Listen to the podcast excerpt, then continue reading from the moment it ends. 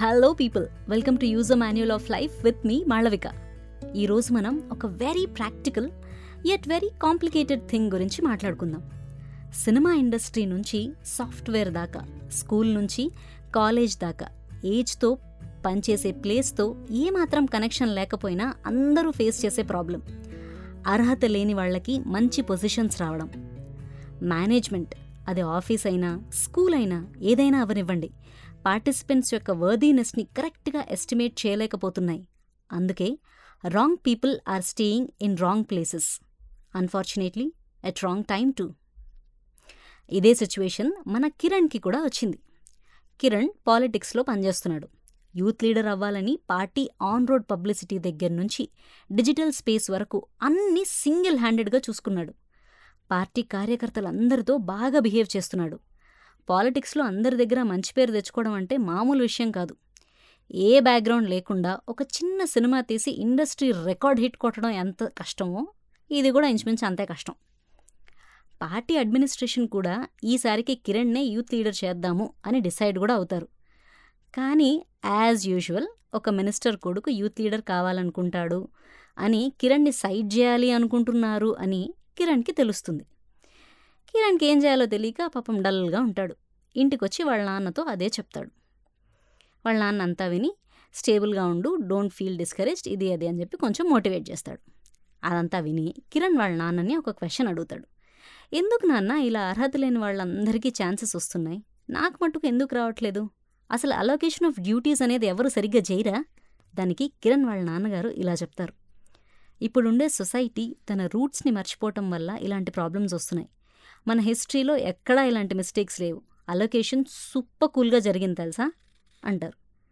అలా ఎక్కడ జరిగింది? అని అడిగినప్పుడు వాళ్ళ నాన్నగారు మన మహాభారతంలోని ఒక ఇన్సిడెంట్ చెప్తారు. ధర్మరాజు గారు అశ్వమేధ యాగం చేయడానికి డిసైడ్ అవుతారు. దానికి జాబ్ అలొకేషన్ ఇలా చేస్తారు. సహదేవుడికి యజ్ఞానికి వచ్చే రాజులకి మిగిలిన వాళ్ళందరికీ స్టే అరేంజ్మెంట్స్ చేయమని చెప్తారు. అర్జున రథసారథి అయిన రుక్మికి యజ్ఞానికి కావలసిన సామాగ్రి అంతా అరేంజ్ చేయమని చెప్తారు. కృపాచార్యుల వారికి బంగారు వెండి రత్నాలు ఇవన్నీ అప్పుడు దానాలుగా ఇచ్చేవాళ్ళు. సో ఆ దానాలు కరెక్ట్గా వెళుతున్నాయా లేదా అని చెక్ చేయమని చెప్తారు.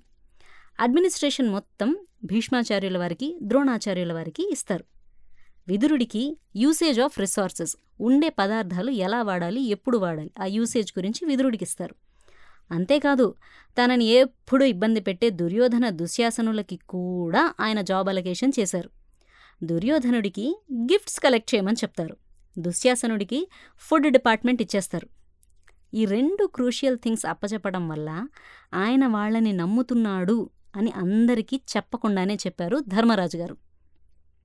అంతేగాని ఇప్పటి పొలిటీషియన్స్ లాగా ఇంపార్టెంట్ డిపార్ట్మెంట్స్ అన్నీ తనో లేక తన ఫ్యామిలీ మెంబర్స్కో ఇచ్చి మిగిలినవి వేరే వాళ్ళకిచ్చి వాళ్ళని ఉద్ధరించినట్టు ఫీల్ అవ్వలేదు. అందుకే ఆయన ధర్మానికి రాజయ్యారు. ఇది విన్నాక కిరణ్కి ఒక ఐడియా వచ్చింది. శ్రీ మహాభారతంలోని ఈ ఇన్సిడెంట్ని పార్టీ ప్రమోషన్ స్కిట్గా చేయించి దాన్ని పార్టీ డిజిటల్ స్పేస్లో పబ్లిష్ చేశాడు. ఆ పార్టీ లీడర్ ఆ స్కిట్ చూసి కిరణ్ని పిలిచి చాలా అప్రిషియేట్ చేశారు. కట్ చేస్తే త్రీ మంత్స్ తర్వాత కిరణ్ పార్టీ యూత్ లీడర్ అయ్యాడు. పార్టీ ఇరుక్కుపోయింది కదా కిరణ్కి ఇవ్వకపోతే జనాల్లో నేమ్ పోతుంది. ఇస్తే మినిస్టర్ ఫీల్ అవుతాడు. ఆలోచించి చూస్తే మినిస్టర్ ఫీల్ అయినా పర్వాలేదు కానీ ప్రజలు ఫీల్ అయితే పార్టీకి ఫ్యూచర్ ఉండదు అనుకున్నారు. సో రిజల్ట్స్ బేరీ చేసుకొని కిరణ్కి ఇచ్చేస్తారు. అలొకేషన్ ఆఫ్ డ్యూటీస్ అనే ఒక సింపుల్ కానీ చాలా ఇంపార్టెంట్ విషయం అనేది మనకు చాలా క్లియర్గా అర్థమవుతుంది. అది ఒక్కటి కరెక్ట్గా ఉంటే సిస్టమ్ మొత్తం కరెక్ట్గా ఉంటుంది. ఏమంటారు?